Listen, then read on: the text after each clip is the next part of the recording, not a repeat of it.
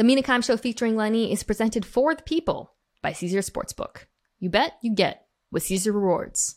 Must be 21 or older. Welcome back to the Mina Kimes Show featuring Lenny, only NFL podcast. One of the hosts thinks pulling action is what Huskies do. That's Lenny.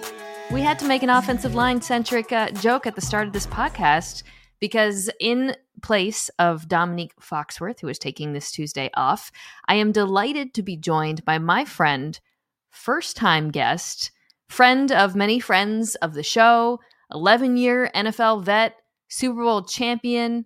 Uh, there's a million things I could say about him, but I'll just bring him in. Marshall Newhouse, thank you so much for joining us to recap a very exciting wild, super wild card weekend. Yeah, you got to add the super. I appreciate it. Thanks for having me here. Um, my dog is currently taking a nap, but I always pay homage to the person who really runs things, Lenny.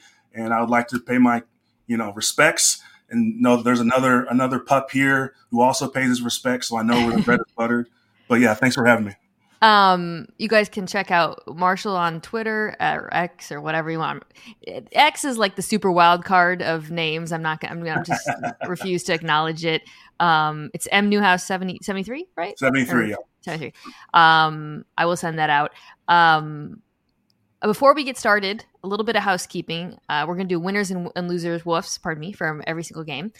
Uh, I am going to be in Las Vegas for the Super Bowl, as I usually do, to do NFL Live and such. And Dominique Foxworth and I are doing a live show. Actually, Bill Barnwell is going to be there. Kevin Clark is going to be there. It is going to be extremely fun. It is uh, the Thursday of the week before the Super Bowl, which I believe is February 8th. Make sure I have that right, actually. And uh, I haven't sent out a link yet, so I'm telling you about it. If you're a listener and you live in the area, you can find tickets now. I haven't publicized it yet at uh, bit.ly slash Mina Fox. And it's going to be at 5 p.m. It is Thursday, February 8th at Jimmy Kimmel's Comedy Club. So that's really exciting. I'm excited to be there. That's gonna be a lot of fun. And um, I, I, there's a rumor that there might be hats. There, Marshall. I had the I did a live show in Seattle with Danny Kelly and KJ Wright a long time ago, and we made hats, and they're very hot ticket limited edition items. So this they might be back for this show. People always they always poo pooed, you know, when you won the division, you know, it's hats and t-shirts game. I loved getting a hat and t-shirt. I tell you what, I knew that wasn't the end of the road, but I'm like, give me my hat and t-shirt. I'm putting that in the closet. I'm giving that to my nephew. Give it to me. I actually wasn't familiar with all of the teams that you played for. It is so many. Um, yes. Yes. I was. I don't remember which team you were on. Okay, so I thought of you this weekend I, and in one of the games, we're probably gonna do this one. We're gonna go reverse chronological order. All right. But uh, I don't know if anyone hit you up when I don't know how to describe this. Jo- Desmond King sort of tackled Joe Flacco and spun around. oh, I know where you're going with this. Oh my kind god! Kind of like breakdancing style. So, oh, I don't. What should people Google to see the video of? Can you describe for people. Listen, I am not going to point people in the direction of of one of the most infamous plays of my career because you can find it if you just Google my name. But I am familiar with the uh, the centrifugal forces that football can create on the field when when guys are flying around. So I'll, leave it at that. You had the ball, which is rare because you're an offensive lineman. Yes, yes. And yes. it was sort of like a helicopter motion before the ball uh, came out, if I remember correctly. We did not know each know, other at the time. I, I'm, I'm already panicking because I think I gave up a pressure strip sack, so I'm following the ball. It takes a fortuitous bounce high enough for me to scoop it, and I'm like, all right, let me get to the line of scrimmage. All right, I think I'm there, and things are moving just fast. Got linemen don't carry the ball often, and I'm like, all right, let me just trudge forward. I'll at least fall down forward I have the ball. We live to fight another day. Out of the corner of my eye, because you know I've got running back in my blood. My dad played running back in college. My my cousin Robert Newhouse played a fullback for the Cowboys in the NFL. It it just takes over. Out of the corner of my eye, I see Kiko Alonso coming for my knee. I'm like, how do I avoid shattering my leg? And so I lift my leg up a little bit, but then physics takes over and I spin. I fumble the ball. I land terribly, awkwardly. I like bruise. I had a huge contusion on my hip and on the spot where Kiko speared me. I fumble the ball, and it's just it ends up being just a horrible moment that I am laughing off still to this day. But it's like the Arthur Fist where I'm with people mention it. Yeah, I'm laughing, but I'm also like, fight me, it, fight me. So it was it was a very memeable moment, memeable moment.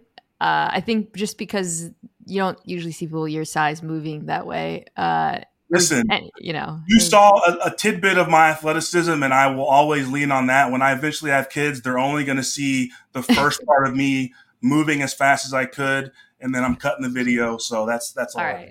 well, as embarrassing as it is, it's not as embarrassing as what's happening with the Philadelphia Eagles organization. Let's start there. Uh, so, like I said, we're going to work backwards. We're, we're going to start with the Eagles Bucks and then work all the way back to to the Browns, uh, who and the aforementioned breakdancing tackle on top of Joe Flacco. Um, so we're rotating who gets to do the winner, who gets to do the woof. I gave you the winner for this game. Uh, I think we should start with the woof though, and there's no disrespect to the Bucks because I, I, there's a lot to say about them, and I think um, obviously that season's been really exciting. But this is this feels like such a pivotal moment for the Eagles franchise. And it's a moment that's obviously the culmination of now several weeks losing six of their last seven games and whatnot. And and it got to the point where Dominique and I would almost get tired of like putting the Eagles in our losers or woofs column on Tuesdays. We were just like, it's the same stuff. It's the same stuff. Um, but I think what struck me, Marshall, and, and in this respect, I think you have the Cowboys in that game well, assuming you're going to have them, someone from there as, as a loser. I I'll start here.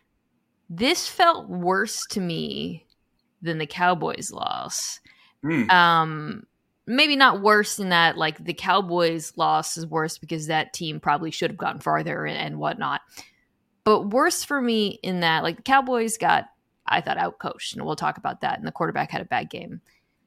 The Eagles watching them not only were they outcoached and unprepared on both sides of the ball, it also felt like they were just out efforted and it's like i mean this this is a team that really limped to the finish line and i think just to see I, something I, I there was some part of me that was like they gotta go into this game with a better plan for the blitz and jalen hurts has to you know be more poised under pressure and maybe carry the football more. And the defense can't miss as many tackles. Like none of those things. It can't be as bad as it's been. And it was actually worse than I expected in all of the ways we it was like so predictable. And that I think takes us to now we're taping this on Tuesday, January 16th. I don't know what's going to hit your ears. There are legitimate questions about the future of Nick Sirianni in Philadelphia, and I don't think they're crazy. Like I really don't. Like I after not just a loss like this, but a string. I mean, we're definitely gonna move on for both their coordinators, I think. But at a certain point, like he really deserves responsibility for everything that's gone wrong.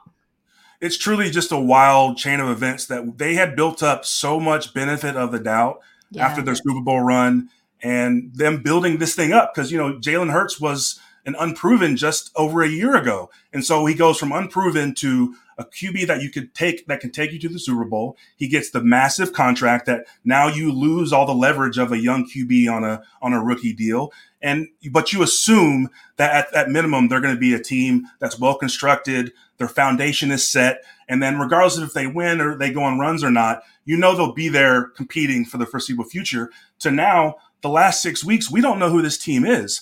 I don't know if they this team knows who they are. Um, I, I, was texting a friend of mine, Jeff Schwartz, who you know, just about. I wish someone had a confidence in me that people seem to continue to have in Matt Patricia because I don't. I'm not sure uh, what he brings to the table because all I see is an Eagles defense that is a poorly stringed together defense, poorly tackling, poor effort. I mean that long run, that long uh, run after the catch yeah. for Tampa. That was a touchdown. We saw multiple guys not wrap up, not right. we call it a vice where you you you play with the guy inside of you or outside of you, and you just you squeeze the the ball carrier to tackle him multiple times where the angles were just awful. And then where was Bradley Roby going on that? And then mm-hmm. he's an NFL player. He's played for years. Like I don't. Right. I I mean, I was crazy. I I yeah. was like, I feel like, and, and they're not. These are veterans. Yeah, I, These are stars. I mean, James Bradberry looked lost. I mean, he he might be at the end of his career. I, I played with him in Carolina. He's a great guy. I really thought he was an underrated corner for for a, a long time, and he's now found a new home and got his deal. But he he looked lost. I mean, there were multiple tackle for losses that just slipped out of his hands that turned into explosives. And at time and time again, this Eagles defense looked just out of it. They looked a little bit checked out, and you're like, all right you give a team a pass that made the Super Bowl run last year. At towards the end of the season, they're not playing well. Okay, you can chalk that up to a lot of different things, but you hope a group of veterans like that. We always talk about the switch being flipped. Some people that that is a legitimate thing where you're like, all right, guys, let's stop screwing around collectively. You know, in practice, we're, we're on it a little more. The intensity goes up, the urgency goes up, and you can feel it. And guys ultimately perform. And sometimes it, it results in a win, sometimes it doesn't. But this Eagles team didn't look like they responded to poor performance for six weeks in a row. And I don't know how you chalk that up to anything other than a lack of leadership or accountability. And we're not inside the locker room. We don't know exactly what it was, but it showed itself on the field. Um, this this Eagles defense. Listen, Baker Mayfield in Tampa most of the season were average and a lot. I, I, think Baker is kind of a comeback player of the year candidate. I've loved his season. I love the fit there. I think they're going to re-sign him. I think that's a good move for them. I love Todd Bowles getting a little bit of vindication as a good coach. Who's they made the playoffs. They eked in in a, in a very weak division, but they're still a, a, team with with with pieces. Tristan Wirfs. Uh, is now your your franchise left tackle, and you can build from there. I like Tampa a lot, but there's no reason there's no reason why Baker Mayfield should be throwing uh, all over the field. Baker almost threw a couple picks. I mean, it wasn't they didn't play yeah. flawlessly, but to still play like Tampa played at the at their at their baseline. I don't think Tampa played out of their minds. They played how they've kind of been playing and what they've been capable. Of. They yeah. played fine. They played fine, but the Eagles looked like they just kind of allowed things to happen, and it looked like a team of guys that were all looking to the left and the right, like, oh, he'll make the play he'll make the play. And you know, credit to DeVonta Smith. He finally was like, guys, I'm gonna make the plays. I'm yeah. I don't know what everyone else is doing. I'm gonna be the guy. I'm gonna get open. I'm gonna make explosives. I'm gonna make somebody miss. Um, Fletcher Cox looked like guy. You know, Jalen Carter looked like guys who were trying to make a difference. But you need 22 of those. You don't need. It can't just be three guys who have it turned on. Milton Williams had a big play. I mean, th- there were a couple, you know, a few flashes here and there. Um, but and I, will I'm going to ask you for about the Bucks in a second. I, I think it was maybe on the very first drive when, and I don't remember what down it was, but Bowles sent a six man pressure as he does, and Hurts just threw a go ball, like a, a prayer. And and, I, and coming into this game again, I was like, "There's no way they're not going to show us something different versus the blitz from what we've been seeing all year. We know this quarterback has not been good against the blitz. We know that's been an issue over the course of his career, and it's gotten dramatically worse this season. We also know that, like you know, the um, he, often he doesn't even have hot route. Like there's like no one underneath available to him, or if they are, it's it's doomed to fail, or it's like a prayer downfield. Um, it was such an insult to injury that like Baker ended up throwing that final touchdown versus like mm. the Blitz because I was just like, God, like yeah. this has just not been there for Philadelphia the entire game. And yet to see that come to fruition, like again, in such predictable fashion was just jarring. I, I don't I, I I could not fathom. I expected so much more out of Brian Johnson. I mean, I, I thought he was ascendant. Like he felt like I, I, I know him familiar for years because he played at Utah. I was at TCU. We played each other in college, and I, I was paying attention to his rise as a coach and just the way he handled himself as a young coach. I'm like, he's got a future, a bright future. And you get him in a place with a quarterback like Jalen Hurts, it feels like it. That was the type of quarterback Brian Johnson was, and it feels like, all right, there's some synergy here, there's some connectivity here, They've got everything that you want to be a dynamic offense. And then just in the simple chess checkers game that is offensive coordinators versus defensive coordinators, it felt like he just st- stood pat too often. It felt like he was he was like, all right, they're going to continue to correct and correct and correct, and eventually my you know my mo is just going to win out. And I'm like, that's not how this works. These teams are trying to take away what you do best.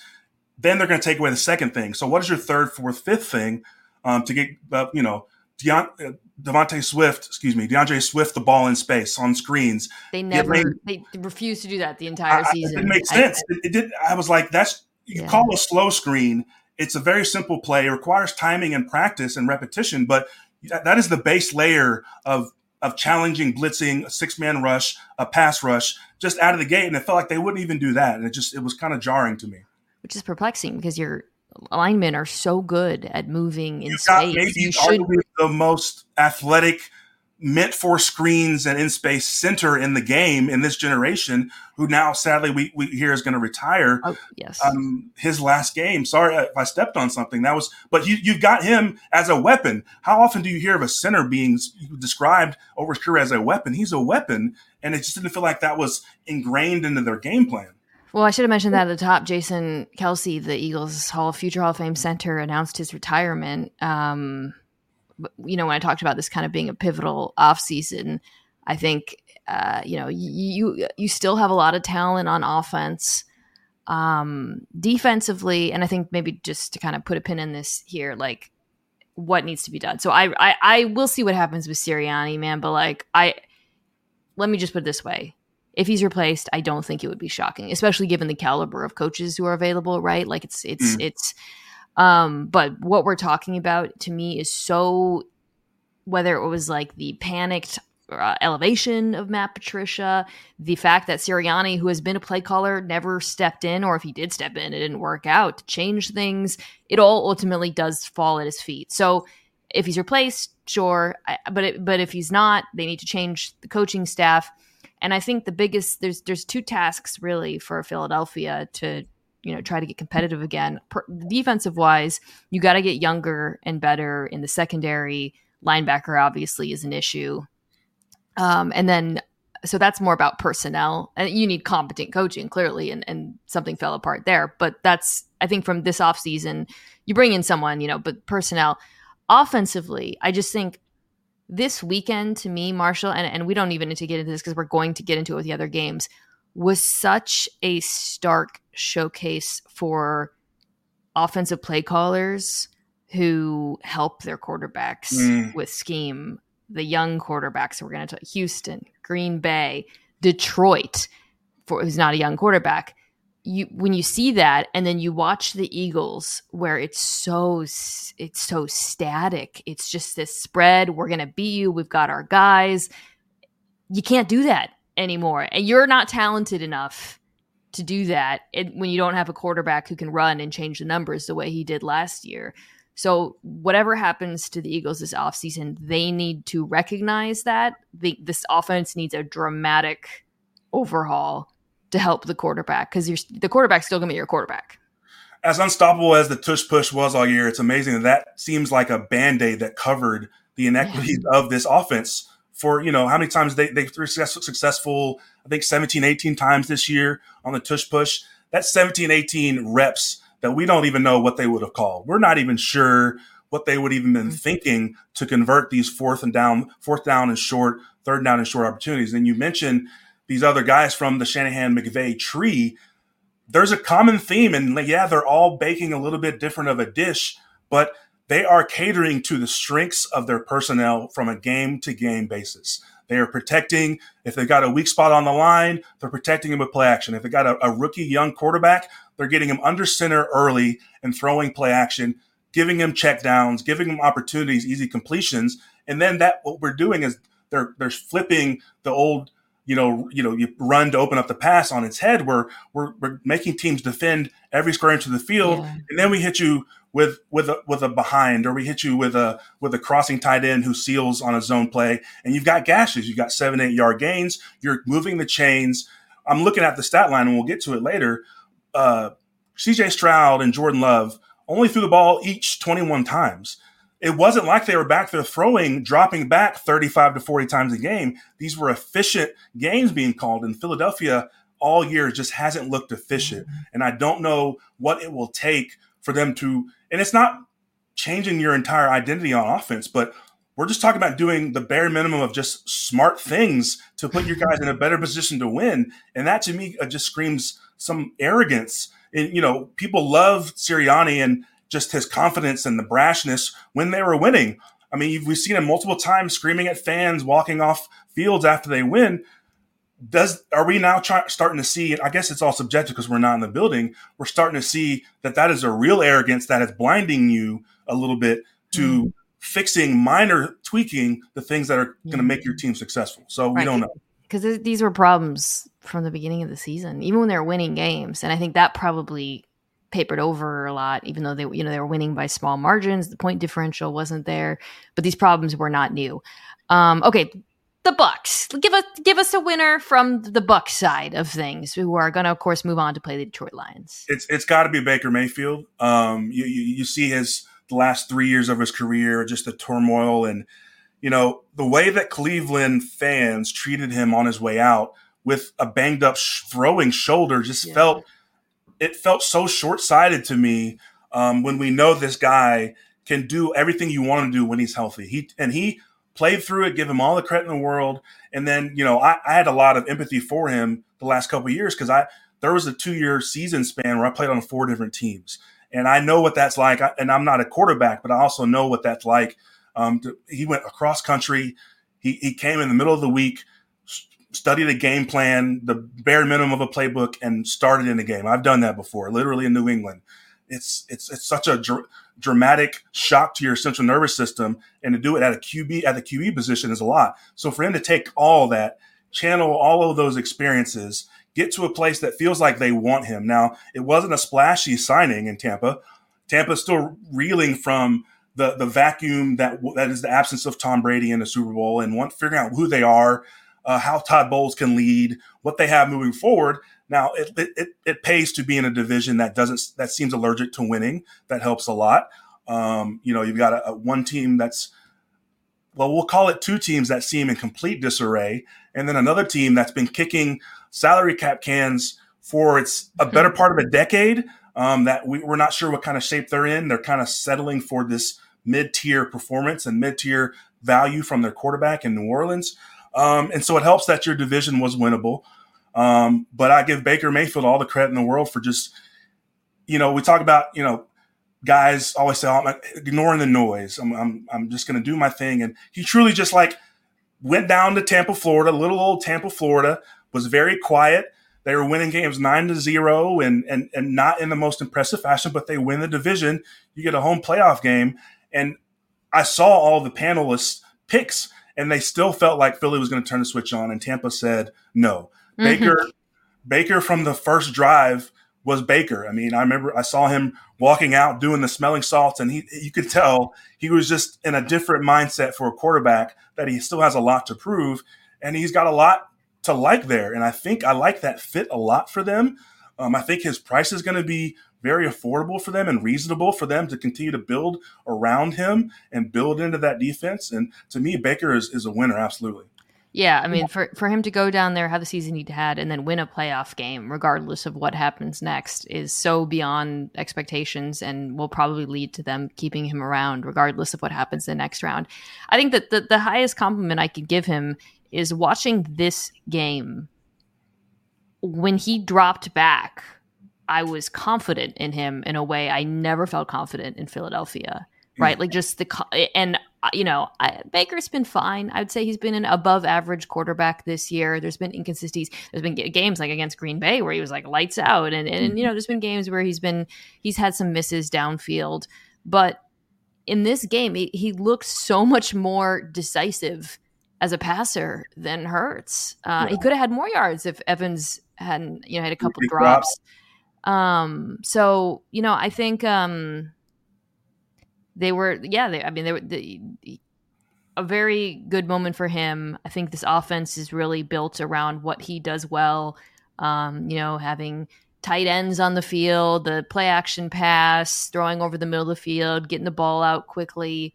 Um, and well, we'll you know we'll preview the game next week but I, I i do have some optimism about them on that side of the football um, and and the team generally too. You know, I, I, I there, there's they, they this was mentioned a lot during the broadcast when I heard it, just how they were in cap hell and how their GM Jason Licht like how he's handled the post Tom Brady era, and it really looks like they've successfully hit on some picks. Calijah Kancey was stupendous in this game. He's a prospect I really liked. He's been great all year when he's once he got healthy. Um, and then you have younger players, you know, and then the trenches on both sides of the ball. So big win for Tampa. Uh, they were the clearly the better team. like you said, it's a great win for Baker. I'll get into the the matchup next week, but uh, yeah, it was they're fun to watch. I, I enjoy. The Eagles are just so excruciating to watch by the end, man. Like it was just like both sides. I, I it just there's just there was no joy in watching them this year. well, yeah, that's a great way to put it. Like no joy, and like even teams that we've seen not play as well, but they're they're they're attempting to like stretch the boundaries of what football is. They're trying to you know innovate on what they've done, and the Eagles felt compelled to just play this Madden style drop back passing offense mm-hmm. that that defensive coordinators have now said, I hope that you do this. They're playing as much cover four and cover six as they've ever played, keeping everything in front of them, and they're hoping that all you want to do is play seven on seven. Play, please play seven on seven. We'll rally the ball. We'll tackle. You'll eventually miss a receiver. You'll eventually run a, a, a route short of the sticks. Your pass protection will give up because you're not you're not varying the, the looks for the defensive lineman. Our rush, there's a more pass dynamic pass rushes than there's ever been in the league. We'll get home eventually, and over you know just on aggregate over the course of a game, we'll win out. If that's how you want to play, we'll win out. You if you're not going to throw under center any play action, deep crossing routes, you're not going to you know take advantage of these pockets um, that are being created. Uh, dial in the flats uh, run at undersized linebackers. You know, we've seen this this swing from giant linebackers to cover linebackers back to you know these cover linebackers and nickel who they're not as as adept at, at tackling. We'll talk about Josh Allen later. Um, there's an entire swing, and you choosing to not run at them over and over again and make them be honest throughout a game yeah. is playing right into these defensive coordinators' hands. And Philly has some soul searching to do. Absolutely that's a good transition because my winner from Bill Steelers is running Josh Allen, not just Josh Allen, running Josh Allen. Um, this is something. I, I mean, I, I, I, I, I mentioned this a lot, but it was obviously very much so on display in this game where he had the 52 yard touchdown run. Him with his legs in January is just the great equalizer, and it is hmm. something that as the season goes on, they they lean on more and more uh, and in the playoffs, whether it was you know Dorsey, Daboll, or now Joe Brady, it's just a button that is always available for them to push. He is, and I think it's like because we're in a moment with so many good dual threat quarterbacks, um, it's easy to like kind of lose perspective on each of them individually at times. Mm. I mean, like if not for like if Lamar Jackson didn't play in this era, I think Josh as a runner would probably get more. Att- I mean, it, it, we know we all know it gets a lot of attention, but it's just so freaking effective. I mean, on the season, he carried the football 111 times. Um, of the quarterbacks who actually ran a fair amount, he finished first in success rate, so 67% of his runs were successful. Um, he ran for 45 first downs. Uh, Next Gen Stats has this first down over expected, so like what would you know the expected first down based on where the defenders are in the blocking, and uh, he's second only to Hurts, but Hurts has the uh, tush push that kind of mm-hmm. bolsters those stats. Um, he is a fearless runner who actively seeks out contact and is too physical for most DBs to handle, frankly. Mm. Um, and and and it just really changes the math for defenses. And it's something I mean, I'm going to talk about a lot with Kansas City, but that 52 yard run was a it was a all out blitz. They were playing man free. When he escapes, you're effed. You that's yeah. why you can't do that a lot of the times. You know, yeah. I mean, you have to. It's situational, but he's just a, a, load, dude. Like I, I mean, did you like? how many quarterbacks would you even compare to him as a runner, his style historically. I, I think you know I've been a fan of Bomani Jones for a long time, and he said it when he first came out, and he called him Jaheim uh, Allen. but it that. was to allude to he is a, indi- a unique individual, but his closest comp was Cam Newton as far yeah. as a runner. That people do not understand how big he is. I played in Buffalo at the beginning of the season in uh, 2018. People don't understand this the thickness He's a thick boy, multiple C's of Josh Allen. Um, and when I think he's also kind of like this, you know, Marvel superhero that's realized I need to protect myself during the regular season And when it gets cold and when it's nut cutting time, excuse my language, I know that I have a, a, a like a, a, an absolute advantage when teams want to turn their back and play man, um, or when there's one yard, two yards deep. Cam Newton was the most unstoppable fourth and one, third and one weapon that there was. And Josh Allen, in a different degree, the the the, the play there aren't called QB runs like they did with with Cam Newton per se, but Josh Allen has decided I'm going to turn some of these into called QB runs because ultimately I'm going to fall forward. Ultimately, your linebackers, your safeties, and your corners have or sometimes undersized to me by 20, 30 pounds, have to try to bring me down. Oh, by the way, I mentioned this on Twitter during the game. He's starting to spam this gray area where we still want to protect quarterbacks as runners you know, we, we got on Kenny Pickett. Um, oh, we're doing the fake head fake. He's playing with the gray area in the open field of guys not wanting to hit him in the head area, not yeah. wanting to be too physical, but he's 245 pounds with a head of steam.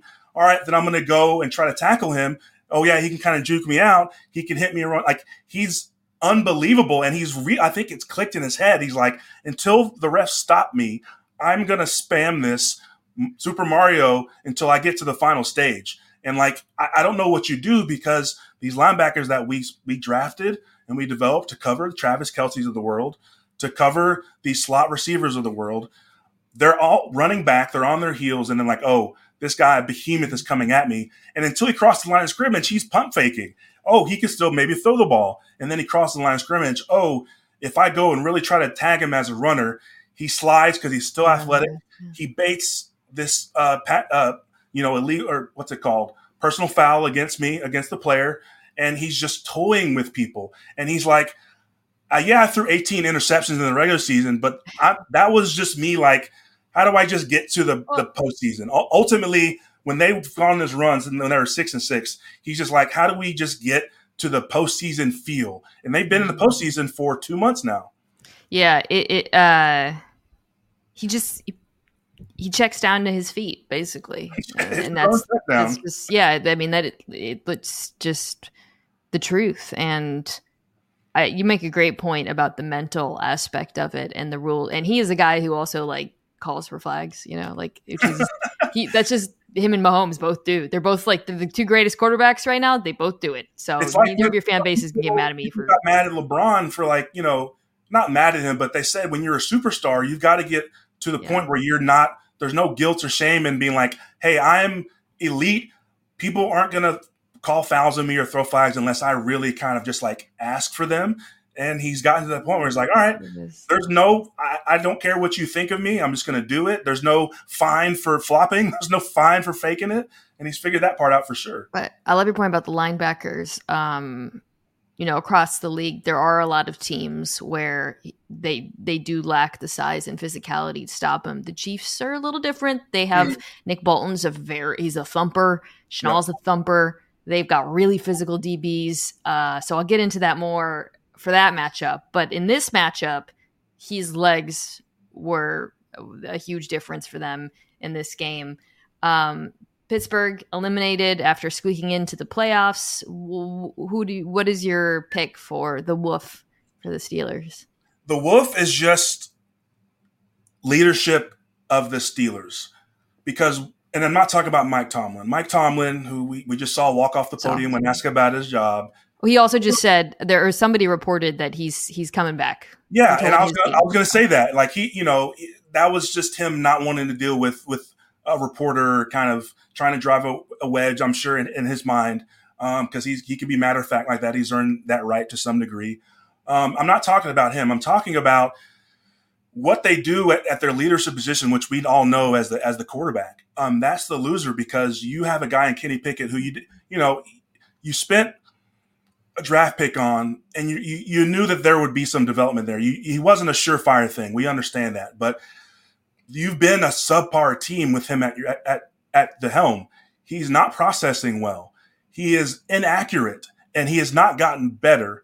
And so you have a worry that a guy like Mason Rudolph can come in execute the offense and at least get make give you contention as as a as an offense. You know, you, are leaning on your run a little more, but he's making simple reads that you're like Kenny Pickett. That's the stuff that we needed you to do if we're going to take a step. Yeah, yeah. We talk about Mike Tomlin always having a winning record, but eventually that Super Bowl that you won is a decade in the over a decade in the rearview mirror, being just above 500.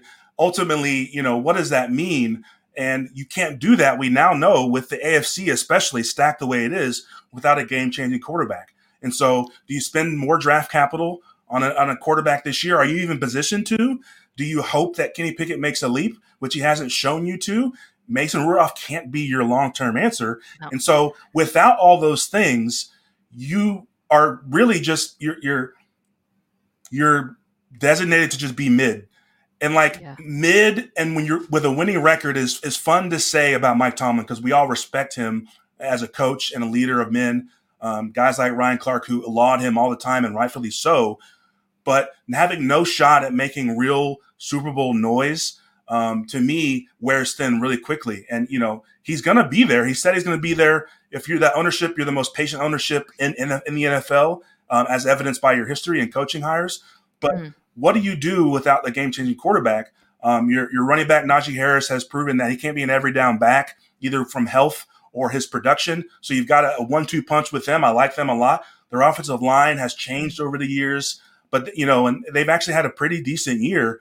But you had to fire your offensive coordinator, coordinator mid season who was doing some Brian Johnson just wiry running two goes and an option route in the middle uh, and not getting our guys and giving them options. Uh, uh, uh, so, but then you know, Sullivan, the, the guy who stepped in, he, he's done a little bit of better job. But what do you point to if you're Pittsburgh to say, outside of TJ Watt, we are elite here, we can make a run here, and we're set up for the future here? Yeah, I, I think with Tomlin, and by the way, you said you know you had to fire him in season. Well, it was Tomlin's mistake to retain him uh, at Canada that long, and that falls on him. Um, and you know, I've complimented some of the things I've seen from the offense in the last few weeks. I think the run game has kind of figured things out. You know, I talked about a little bit what they're doing with multiple tight ends. Uh, when they, you know, they started using a little bit more 13 personnel, play action off of that. It, it became like a more functional offense, but it's still not good enough. It is mid. they have talented young players um, on both sides of the ball. Joey Porter Jr., Broderick Jones this year. You know, it, it, there's the foundation of something, but as you said, there, there's uh, uh, uh, until they figure out the quarterback and not just the quarterback, the offense. Yeah. I mean, as we talk about all these like incredibly creative, fun offenses around the NFL, if you're not competing in that way, you're never going to compete with Joe Burrow and Lamar Jackson. And I think that's ultimately like where I come down on the Tomlin. It, it there's uh, it made sense to me that he's he returned and I didn't think that he should fire him or anything like that. However, if he goes into next year with only Kenny Pickett and Mason Rudolph at quarterback, then I think you you actually can have that conversation because that would be a pretty crucial error. I thought he was fine. They were right to give Pickett a chance this season. I understand that. Obviously, he got hurt, but then he wasn't playing as well. Yeah, you know, whatever. They give him the look. It's fine.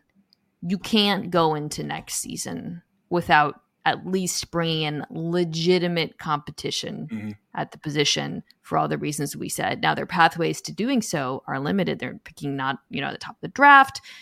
Um, so we're talking about, you know, your Kirk Cousinses, your Russell Wilsons, your Justin Fieldses, all of which are interesting options and that I think cheap. they should consider. Not, not cheap. Not cheap yeah. options. And, you know, I'm starting to come around on having some sympathy for, you know, we, we, people kind of got on George Pickens and Diontae Johnson for kind of throwing fits and bad body mm-hmm. language, but you study the offense and you study the looks that where Kenny Pickett misses them wide open, or Matt Canada has them running nine routes into cover four, and you can see why both those guys are just like fed up. And yeah, they're young and maybe they don't have the right to express that as as vividly and openly in public, but they're literally two dynamic playmakers. I think most teams would like to have in their team who aren't getting the ball in creative ways and they're they're they're showing it and being young and I, I now come around to empathizing and sympathizing with them i'm like i get it i get it yeah all right what is your winner from rams lions it's got to be the Detroit everything. It's just got everything. The city, everything? the ownership. I know. Well, I mean, we'll dial it down to Dan Campbell. Shout out Glen Rose, Texas. Um, that fan base. I mean, you saw the guy with the tears. It's just everything. It's just a long time coming. And as a former Packer, it was it was enjoyable beating up on the Lions every year. It was just kind of a, a, a Thanksgiving game every other year that you got to look forward to. But um, as as passionate and loyal of a fan base as there is, um, that that stadium when it's rocking is this incredible home atmosphere, and just the way that Dan Campbell has put together this team. He was hired. They trusted him. He then hired former players. He trusted them. There's a clip going around of him, and I think in spring or training camp, asking the players to trust that you were doing this for a reason. Mm. That many former players who have felt the aches and pains of two days, felt the aches and pains of you know later week padded practices. He gets it, and it's like he says in the clip. Listen, there's a certain level of this that we have to have. We got to be able to tackle. We got to bring physicality. But I know when to take my foot off the gas. I know what you're going through. I know how to make you guys get to game day with with all of your ducks in a row, feeling as best as you can. And it, that buy-in has taken just an incredible process of trust. Where the first year, yes, they struggle. The second year, knocking on the door, you see bits and pieces of what they're building. And this third year, actually breaking through and breaking that curse and now looking like they're going to be in the NFC Championship, you know, barring just a wild performance by Tampa. We can talk about that. But um, I give everything, all the credit to Detroit because you know it's easy to just kind of accept that there's you know a curse. We don't believe in cur- real, really curses, wink, wink, but accept that that's just how things are going to be. Hire the same old kind of retread coach. Make sure that that coach hires their same old retread coordinators. But no, you've got Aaron Glenn who's getting head coaching um, interviews. Ben Johnson, yeah. who got promoted from tight end, who's getting head coaching interviews. Deuce Staley as a, as a coach. Kelvin Sheppard. I mean, all up and down ex players who aren't just there because they're ex players who Dan Campbell trusts, and you can see the way that they tackled. I, I mentioned while this game was happening, you could. It's not often you can feel the physicality, and football is physical no matter what. Any Sunday, it's physical. It was especially felt this game, the way that they were coming downhill, pursuing on defense, tackling. Um, you could tell that they have full buy-in all over the place. You trade yeah. for a guy like Chauncey Gardner Johnson, who's just, uh, you know, he's one of those guys where you you always want to be able to pull a guy back instead of telling him to sick him. He's a guy you have to pull back, but he's bringing physicality. He's filling uh, run rush lanes, and he's talking his crap. And I, I absolutely respect that. And you, and then lastly, the way they've built in the draft. I mean, the hits in the last three years. You've got arguably four all pro caliber guys, a, ta- a tackle, um, you know, a guy in Jahmyr Gibbs who's going to continue to ascend. We're still not sure about Jameson Williams, but he's speedy. I'm on St. Brown. I mean, Amon-Ra. I mean, they have Porta, such an ranch. Hutchinson. I mean, they, the the hits they've yeah. had on via the draft. I mean, that type of stuff is how you build something sustained, and it's almost mm-hmm. like literally their ascent has been a thing of blueprint heaven, where teams are like, when we rebuild, this is how we want it to go. The first year, you take your bruises, you stink. The second year, you start knocking heads, you show your physicality, you don't have the talent yet. The third year, you're either on the cusp or you break through. It's like a thing of, of dreams for Detroit and for any team who's looking to rebuild like that.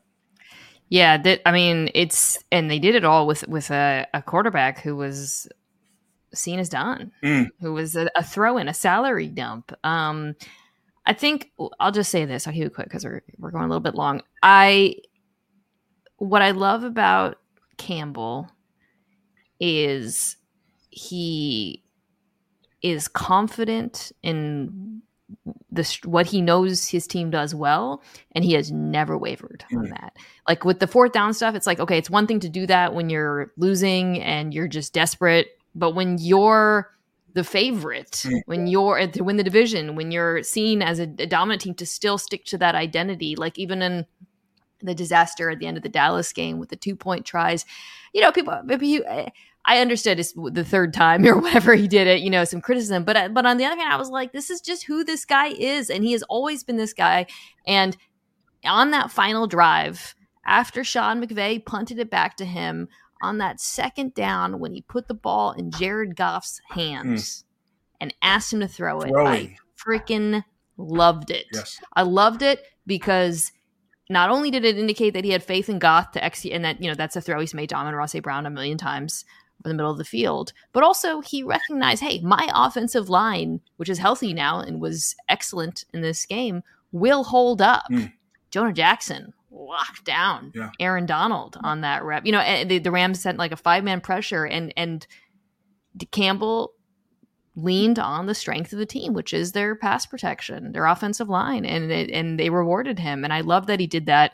Um, yeah, it, I, it was it, it was an awesome win for the city. Awesome all around. Awesome. I thought the defense really outplayed expectations in a number of ways. That they were super good in the red zone.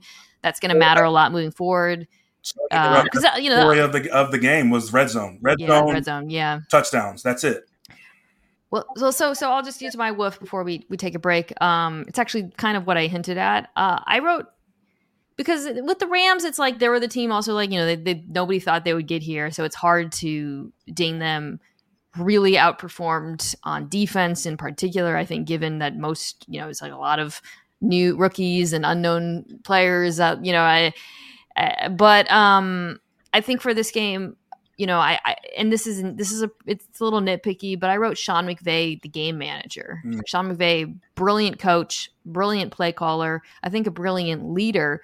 However, he did some things in this game that I think do stand in contrast to the stuff I said just said about Dan Campbell. And I'm not talking about just like fourth downs or whatever. Although I don't the the punt so at the end he punted i mean more egregious than the punt i would say is the use of timeouts earlier that led them to that situation which is bad um, i thought it was odd too that they didn't tr- even try with a minute left in the first half. To do and he had all of his timeouts then? got me. that was another it thing. wasn't like you have a second, you know, a second year quarterback in a line that's that's that. right. You're the rams. You're you've got you can you're so explosive. What you're not going to try you know? I thought that was weird. And then the punt at the end you know 4 and 14 that's debatable but at that point you're already in there like 44 so it's like you're not playing the field position. I mean it's i didn't really understand that either so ultimately i he, he has a history of being sort of conservative sometimes with game management um, and i thought this in this particular game it kind of bit him Yeah, absolutely. And the, the red zone speaks to that. And you know, you have an end around to Puka Nacua. It looks like they're Mm. forcing the ball to to Cooper Kupp and Nacua in the red zone, yes who are incredible receivers in the open field. But when, when that field gets shrunk in the red zone, yeah they do not have the separation that you need from just like a quick twitch uh, caliber. It just doesn't feel like those guys uh, thrive in that situation, especially in in the playoffs when teams really they're bracketing you everywhere you look. Those two guys have more have four plus eyes on them, and so you know you. you the Detroit was incredible against the run all day, and so I I think Sean McVay felt like he didn't have that as an option. Even though Kyle Mhm. Williams was incredible all year, he's he's walking around and whatever was wrapped around his hand, you can't trust that. Um, and so yeah, it felt like that that he kind of he lost himself a little bit when they got in the red zone. And that's the story of the game. Detroit stayed physical. They pounded the rock in the red zone and they ran it, they ran it up up the gut at Aaron Donald, who, you know, from an offensive line perspective, you could tell, as everyone does, the whole point was we red dot sighted. We call it putting a red dot sight on that guy. Um, and they were sliding to him. They had any guy who was free, he checked his down lineman, he made sure the momentum was stopped, and he looked for 99. And, you know, teams all try to do that, but to do that effectively, it's got to be a concerted effort from all five offensive linemen, the running backs who chip on their way out, and the tight ends who chip on their way out, and the protections that you call. And so doing that versus a guy like that, and guess what? He's still going to win. He, they're still going to scheme him one on ones, but to keep him in check all game was an incredible feat. And you do that by running at him a little bit more, running the ball, sustained drives, and then scoring and making the Rams try to catch you from behind in that way. Uh, I love your point about the just kind of the red zone generally in the Rams. I think that's something I underestimated going into this game because I looked at this Rams offense and they're so explosive and the wide receivers are so good, and I thought they're going to cook this Detroit secondary. They're not good. The corners are not good, uh, and that was true in the field, right? Yeah. But when things tightened up and that space became constricted, and I was watching, you know, some, some of the things you described, you know, the, the the Lions' run defense is actually good, and it has been good. Um, and then when you know Kupp and Nacua didn't have all of that grass to work with and things got a little bit tighter, um, Detroit was able to get after Stafford, some timely blitzes. I thought the like the uh, blitz branch uh, and got, I think, it forced incompletion. They didn't get him, but um, that advantage dissipated in that part of the field, and that's going to be, I think, relevant. Especially again, they're facing another team with two very, very good wide receivers, and a, a, worse running game than Los Angeles in Tampa. And I think that you might see that same dynamic play out where it's kind of like a bend don't break on defense. Yeah, and, and to add on on McVay too, and, and how he kind of changes a little bit. They're a team and an offense that mo- motions and shifts pre snap. I'll, I'll, say without looking at the stats, eight out of ten times. I mean that is their mo. and you felt yeah. in certain situations he just overthought it on third downs and crucial moments. They went static and there was even one, uh, I forgot, I think it was third, fourth quarter where they're going in, where they quick snapped, it looked like the Detroit Lions. They took what they thought was one on one coverage against Cooper Kupp on Chauncey Gardner Johnson. Matt Stafford throws kind of a, this back shoulder kind of high fade towards the pylon, and they rushed that. They didn't send anyone in motion. Um, and they didn't do it, the things that they were doing to get guys open. And it felt like he just completely abandoned the success of what he had because he overthought. Like he he was trying to chess move it two steps ahead and he he like he kind of st- stumbled over his own feet for, for, for no reason. It felt like an unforced error to not do what you were doing to reveal for Matt Stafford and the whole offense what Detroit was trying to do, which led to so much success earlier in the game. That's a great point. Um, still a great season for the Rams. A lot to build on. They're, Found they're a lot of young talent. They're set up. They're set up. They got cap space. Um, yeah, I mean they've got they had a they hit on the draft. Give Les Snead some money, let him cook. I, I like where they're heading. Yeah. All right.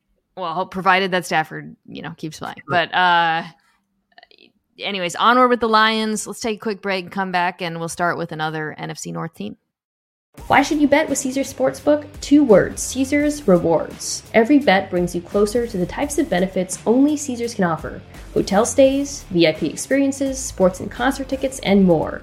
It's not just an app, it's an empire. 21 and older must be physically present in Arizona, Colorado, Illinois, Indiana, Iowa, Kansas, Louisiana, Maryland, Massachusetts, Michigan, Nevada, New Jersey, New York, Ohio, Pennsylvania, Tennessee, Virginia, West Virginia, Wyoming, or Washington, D.C. Sports betting is void in Georgia, Hawaii, Utah, and other states where prohibited. Know when to stop before you start. Gambling problem? Illinois, Maryland, New Jersey, Ohio, Tennessee, Virginia, West Virginia, Pennsylvania, affiliated with Harrah's, Philadelphia. If you or someone you know has a gambling problem, crisis counseling referral services can be accessed by calling 1 800 Gambler, 1 800 426 2537. Or in Maryland, visit mdgamblinghelp.org. West Virginia, Virginia, visit 1800gambler.net. Arizona, call 1 800 Next Step. Colorado, DC, Nevada, Wyoming, Kansas, affiliated with Kansas Crossing Casino, call 1 800 522 4700. Indiana, call 1 800 9 with it. Iowa, call 1 800 BETS OFF. Louisiana, call 1 877 770 STOP. Licensed through Horseshoe, Bossier City, and Harrah's, New Orleans. Massachusetts, if you or a loved one is experiencing problems with gambling, please call 1 800 327 5050 or visit gamblinghelplinema.org for 24 7 support. Michigan, call 1 800 270 7117. New York, call 877 8 HOPE NY or text HOPE NY 467 369.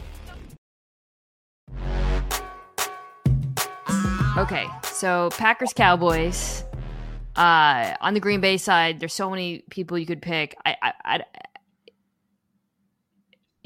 Jordan Love was amazing, but the person I want to focus on is Matt LaFleur, who listeners to this pod know I've always been like very high on. I was very high on him as a, a play caller. Was, with Aaron, and people were like, "How much is this? Is Aaron? How much is Lafleur?" I think he's excellent. Um, I thought in this game, his total mass, like the combination of him and Love, but what he's been doing all year was just dramatically on display. Um, you know, I, like again, Love was amazing. He made some really cool throws under pressure. You saw him do all the things he's been doing all season. But when you see guys just not even open, not even wide open, so open, they look like fans who have run onto the field. Luke Musgrave is just like, get me here, I'm here, I'm here. Um, that's the play caller. It's the play caller and it's the defense, you know, uh, struggling it. But but it is the play caller, I think, taking advantage of some of the defensive tendencies, some inabilities to adjust. Um, really, what it flows from is the um, all of the motion that they use and then the run action and the defense's vulnerability to that run action. Um you know a, like everything kind of comes from each other. Why is luke musgrave wide open? Well he's wide open because the cowboys are very concerned about things happening in the backfield.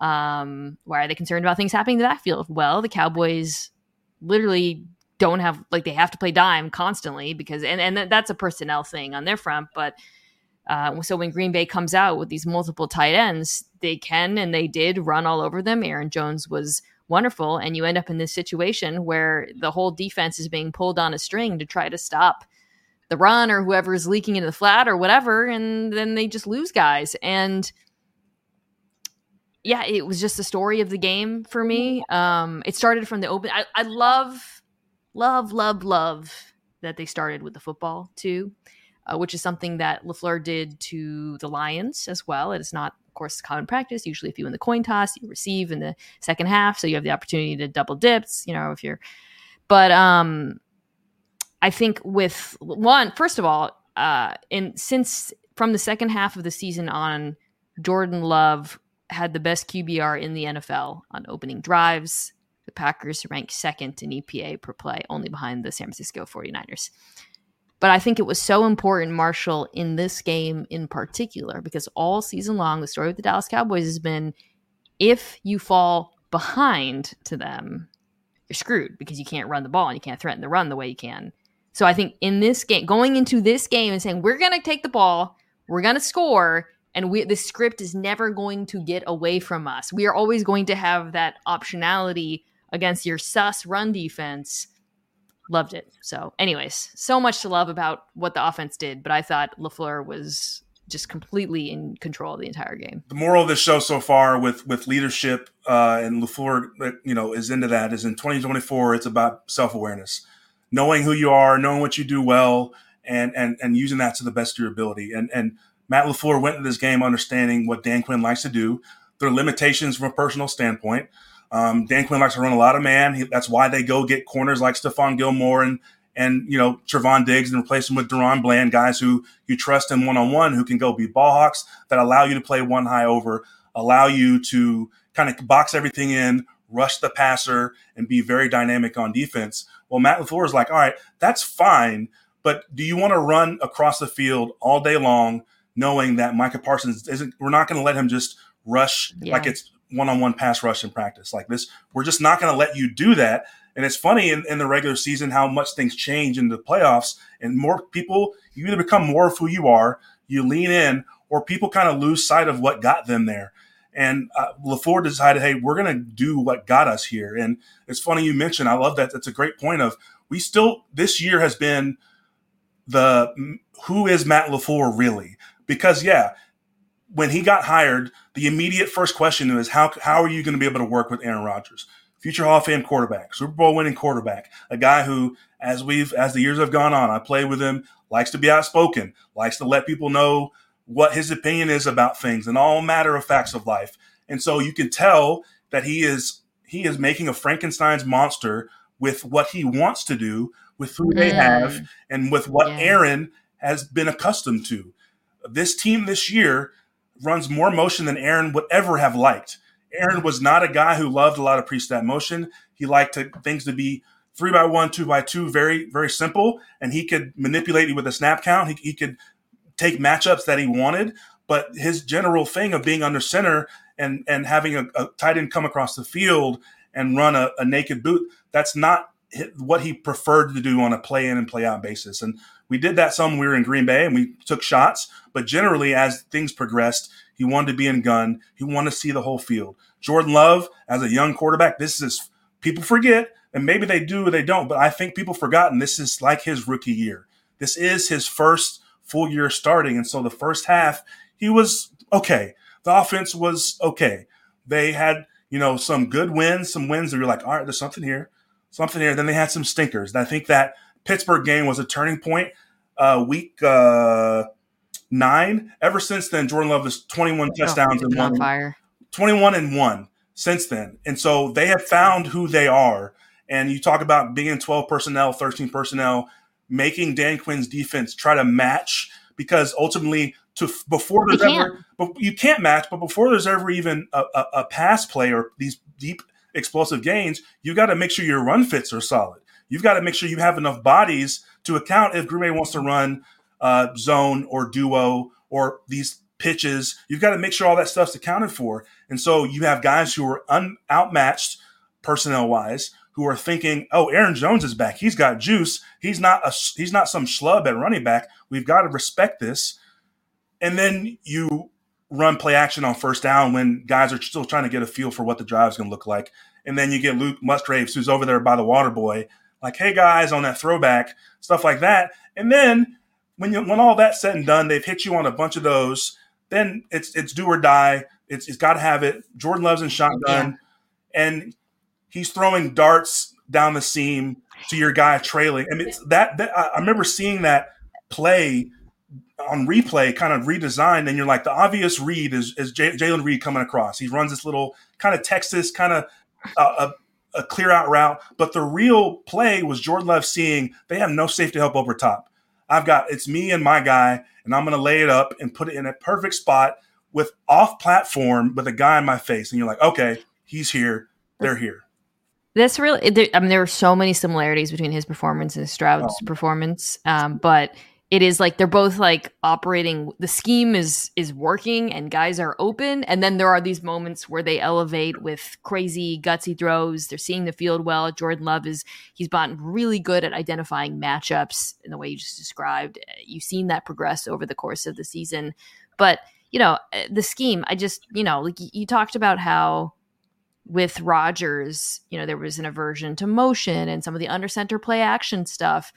And, and it felt at times like him and LaFleur were in conflict or you know there, they, there's certainly i mean an mvp season so that i wouldn't mischaracterize it by Both saying they true. were always in Both conflict can be true but there, were, there it was a marriage of ideas whereas now we're seeing oh matt lafleur is running the exact offense he wants to i mean uh jordan love had an over 50% play action rate in this game. The bulk of that was under center. Mm-hmm. Aaron Jones running under center ran for 107 yards and two touchdowns. It's a 56% success rate, which is extremely good.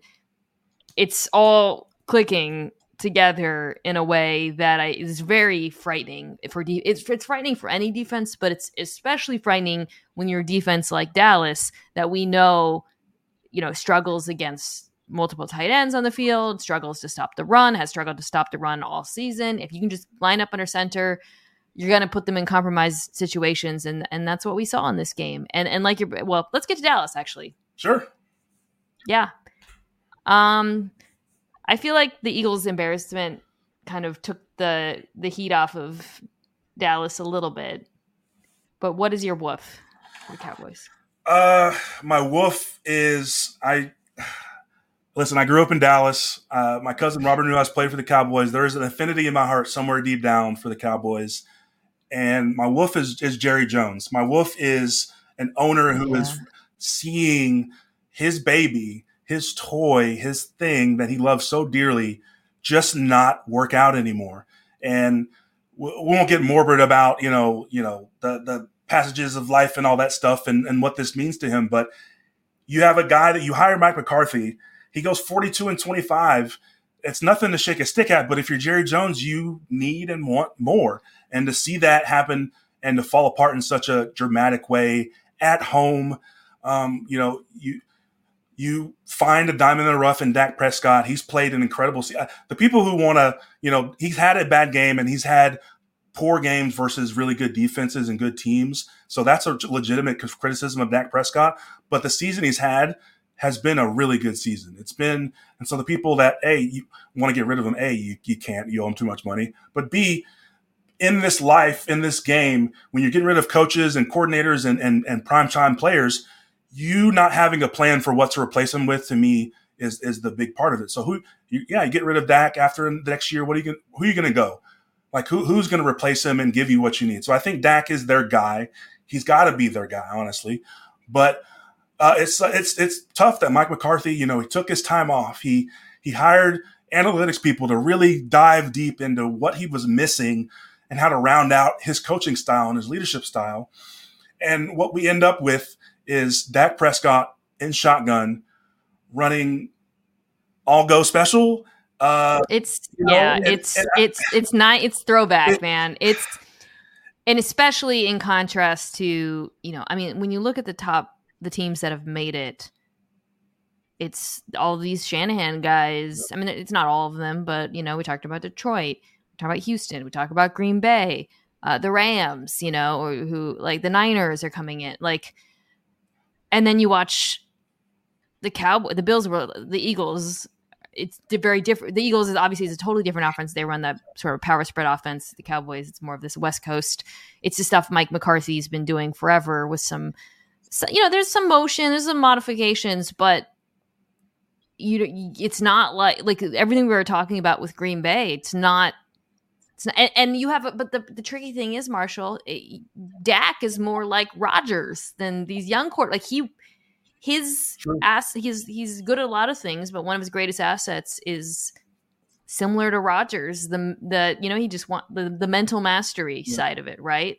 Like he doesn't need to be babied, right?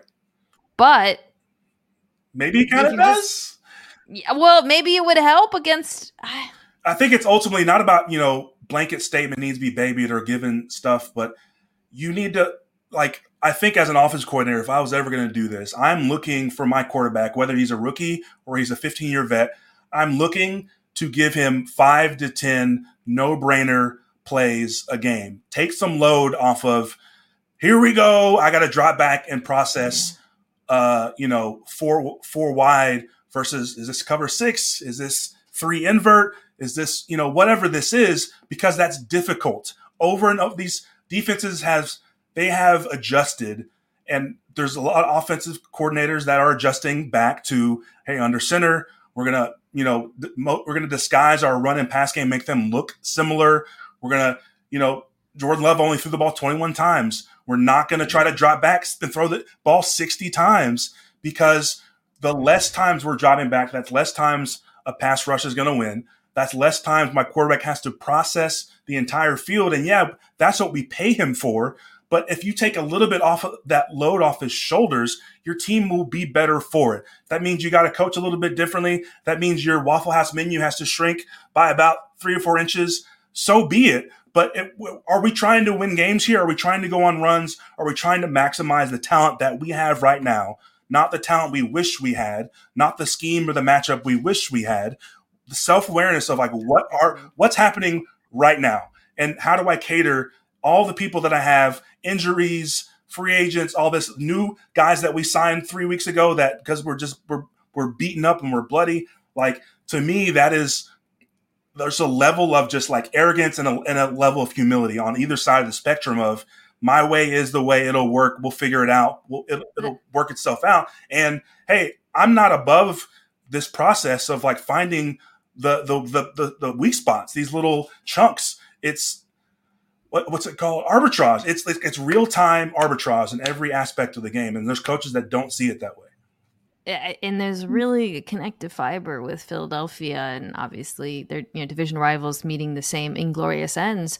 Even though schematically they're very different, both both offense and defense wildly different, but the problem is similar, which is both offenses are we do what we do because we have better players. Yep. Offenses, in in Cowboys' case, it's oriented around Dak and CD, and uh, and that's just not working in the NFL right now. And then defensively, they actually, I think, both ultimately look by the end, Philadelphia had a million problems on defense, but both teams didn't have linebackers. Mm. Literally, Dallas like just did ran out of them, and and you know, when you look at that and you're like, okay, Leighton Vander Esch, uh, Leighton Vander Esch got hurt early in the season.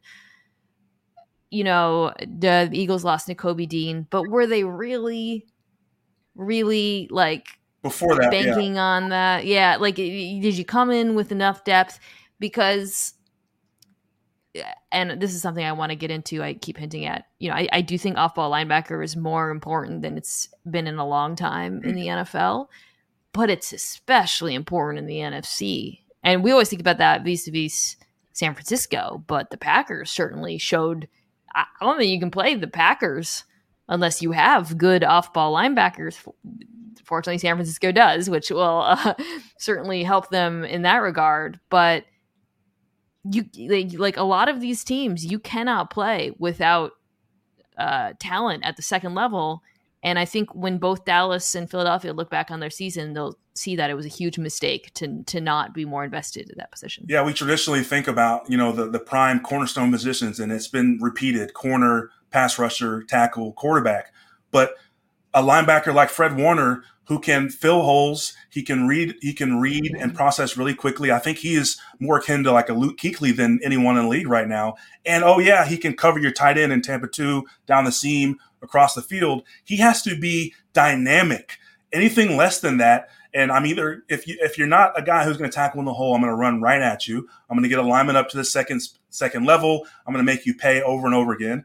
Or if you can't run, I'm running my tight ends who have also become freaks in front of our eyes right at you with an option route. I'm going to let him play basketball and I'm going to make your life miserable. And a guy like Fred Warner, who we now see, I think the value is that he is, is completely dynamic and worthy of his all pro honors because he's just different. And you need a guy like that. They obviously don't grow on trees, but especially if you're Dallas, if you lose your linebackers and you're weak in that position, you, you're it's barbecue chicken. You're, you, a guy like Matt LaFleur sees that on film and he's like, "Oh, I, it's it's I already know what I'm going to do." Yeah, the telestrator, 14, yeah. 33 or whatever isn't it belt like it's just yeah. it was yeah, and it was it was that's that's the thing about Dallas, man. Like, yeah, if you'd won that game, great. San Francisco was going to beat you. They're never going to beat San Francisco in yep. this current iteration. Yep. And I think uh, just to kind of wrap this conversation, everything Dallas does this offseason has to be oriented to how do we not get our kicked by the Niners. Mm. And this team would have gotten their kicked by the Niners. Again, they did in the regular season. Yeah. They would have gotten kicked by the Niners again in the playoffs. I really it's very hard for me to imagine that not happening with their current build. So they need to really change their identity. Um, because success for this team, and you're right, I think in saying Jerry Jones is a loser, is making it to the Super Bowl, and they're not going to make it to the Super Bowl unless they can get over the boogeyman. Um, okay, let's move on to uh, Dolphins Chiefs. Um, I'll go first with my woof. Okay. It's Tua Tagovailoa who had one of his worst games. Really struggled in the cold weather same it's very similar to games where he struggled in the past. Middle of the field throws aren't there. Some some cases he's sailing them because of pressures. Uh arm strength constantly becomes a factor in terms of not just throwing downfield but throwing outside the numbers. Uh, lack of second reaction ability comes to the fore. Now um i think that conversation that I want to have about it is the one that you're already seeing on the shows, but it's one that I still don't really know have an answer to, Marshall, which is I really I'm still trying to figure out what I think Miami should do with him in his contract. Uh, you know, you're going into the fifth year option year, but uh, the, the Miami needs kind of needs to do a contract for cap space. They don't have to, but it would certainly help them to open up some cap space. So if you do a long term contract, you can push, you sign to a big signing bonus, push that money down the road. Um, you know, Christian Wilkins is up. There's some other players. He's probably the best one. I have gone back and forth on this because I don't think it's easy. I don't think it's easy because your likelihood of upgrading upgrading from him is not high. I truly believe that. And some of that is, you know, they're not if they were like if they were picking first overall, we'd be like, yeah, sure, whatever. Yeah. yeah. They're not, yeah. obviously. Um, and and when you talk about guys who would replace him, it's not evident to me that they would be better. Mm. However, I do also think you you are seeing a ceiling or a wall, and I wonder whether he will ever get past those things that that I just talked about. So I I, I think that their Chris Grier, their GM, is just in a very very difficult spot. What would you do? You know, gosh, that's I don't think anyone can answer, but like I, I pay him, I do that as soon as possible, and but I don't inhibit getting out of it in two to three years because you're right. He's just what we've seen is that he has very hard limits on what what he can do. And this game proves that without ideal scenarios and ideal situations, he the, the, what we're talking about with Jordan Love and CJ Stroud that we're we're seeing, and now they have a whole career to play out. But they're guys who will take their the scheme, the base level of whatever they're doing, and then yeah. they can elevate on top of it in moments. In yeah, moments. similar scheme too, by the way, similar DNA. Yeah. It's such a great comp. Yeah, it's such a great. What we saw yeah. was Tua was like if if if things weren't perfect for him, this listen when he was at Alabama, he looked pretty fairly athletic. I think truly that hip injury has inhibited any kind of escapability and extending the play that he might have had in him because you're seeing him run. You know, there's nobody nothing downfield. He's gone through one, two, three reads, and he's going to scramble to try to get something, get out of bounds or whatever. And he looks, it looks labored, and it looks slow. And yeah, it's negative 22 degree wind chill. But guess who else was running around extending plays? Patrick Mahomes. He was doing it himself. So it wasn't like that was the most inhibiting thing ever. Yeah. No one likes that cold. It, it makes everything, you know, cinch up. But Tua, I was like, after the year we went through last year and the year before with his head and the way he was taking hits. Every time he runs and it looks like there's going to be contact, I'm still kind of like not sure, you know, what's going to happen. Now he put on weight, maybe that's part of it to protect him from these hits. He learned how to quote unquote fall. You know, I, I like to think there's like some dojo where it's like this falling school with like a. With I think like it's a, literally what, what he did. Say, like this is how you fall and roll or whatever. He, you know, is that what it is? But, like a judo fall. But, but more so than that, you know, the even the ball to Tyreek, the touchdown was underthrown by a lot. Yeah, and, and you're yeah. like, well, okay, that's the best play they had all season, all all game. And before that, he had completed like seven or eight passes that looked, everything just looked strained. It, it, and Kansas City was doing some things. You know, Spags did his cover one little whirly dervish that, that, everyone's talking about. That's effed up. it's effed up, but ultimately it's just spots. And as a quarterback, they know it's just spots. spots. You, you, you ignore the numbers. If it ends up still too high, it's still too high. And Tua looked truly just like bewildered by that. And eh, that to me was a sign of everything that happened before and to come. And if Mike McDaniels isn't able to scheme, you know, I looked at Tua's passing chart this year all of the, the explosive plays are down the middle and to the right, mostly to Tyreek and Jalen. The entire left side of the field, if I'm a defense, I'm neglecting it. I'm not sure he can make a, a pinpoint pass, pass, you know, 15 yards down on the left side of the field. And if, if Jalen Waddle and Tyreek Hill aren't full strength, I'm playing top down and I'm making Tua beat me over the middle with questionable arm strength and questionable actually in in the cold. And then I'm making him think twice after Mike McDaniel schemes a perfect – you know, motion guy open, that runs its course in the playoffs when things just aren't pretty, when they've had all week to just focus on what you've done for 17 weeks.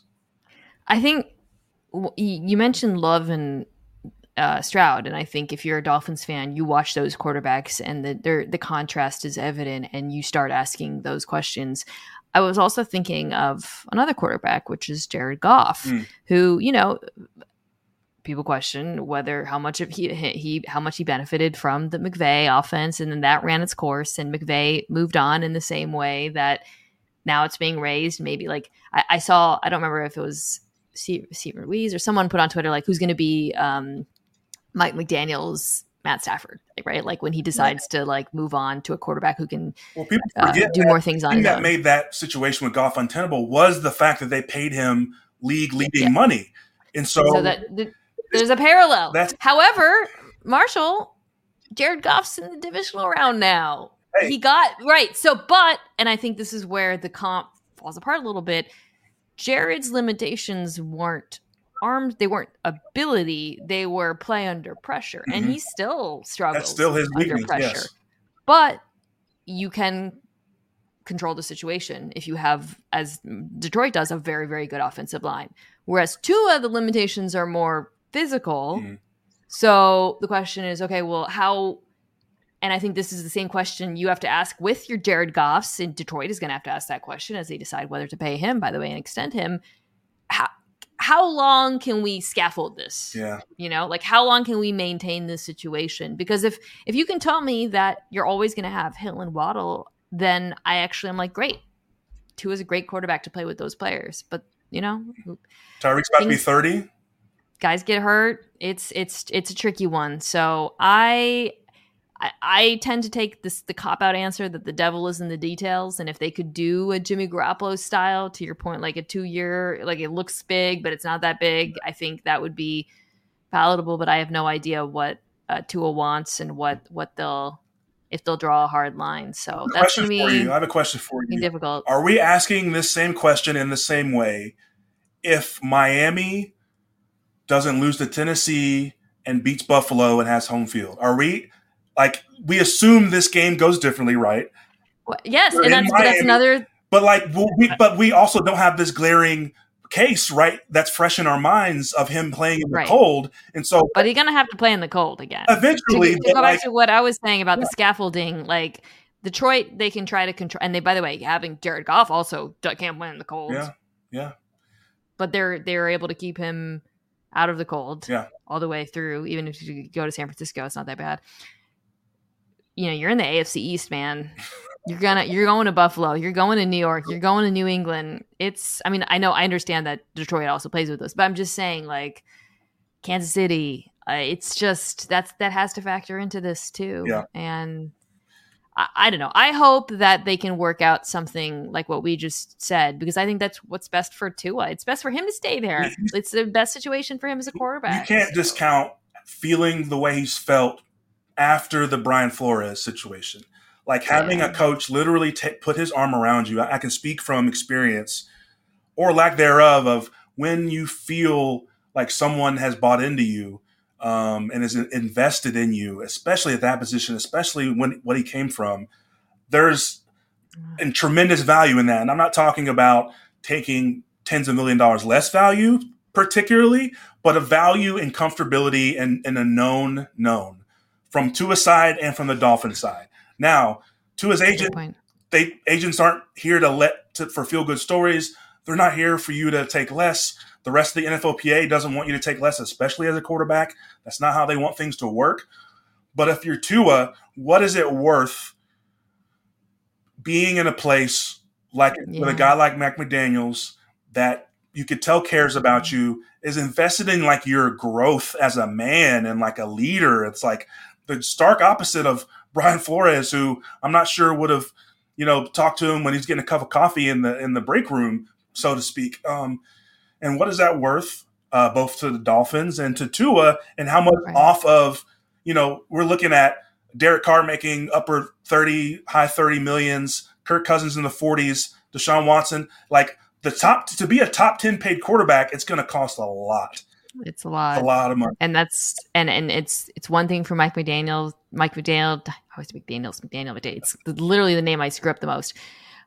It's one thing for him to say I believe in you and and whatever, you know, and, and to and to and I, I, I truly believe it. I think he Sure. genuinely loves and respects On him a rookie deal, yes. on a rookie deal. I was gonna say it's things change very quickly, and um, I I can't imagine he was thrilled with the way things went down in Kansas City. Now he bears some of that responsibility Sure. too. I mean, I think um, the run game in particular needs to evolve in a way that it hasn't. Um, okay, speaking of Kansas City, I gave you them. You get to choose a winner. Uh, winner for me for Kansas City is kind of out of left field. To me, it's it's Steve Spagnuolo. They that Dude, that defense has carried them, and and we we all the all the the talking points in the news goes with Mahomes and their lack of production. When are they going to put it together? Um, they are who they are right now. This season, they are they have been who they have been. Um, their lack of a, a true a true number one that can get open for Pat outside of Travis Kelce has been apparent.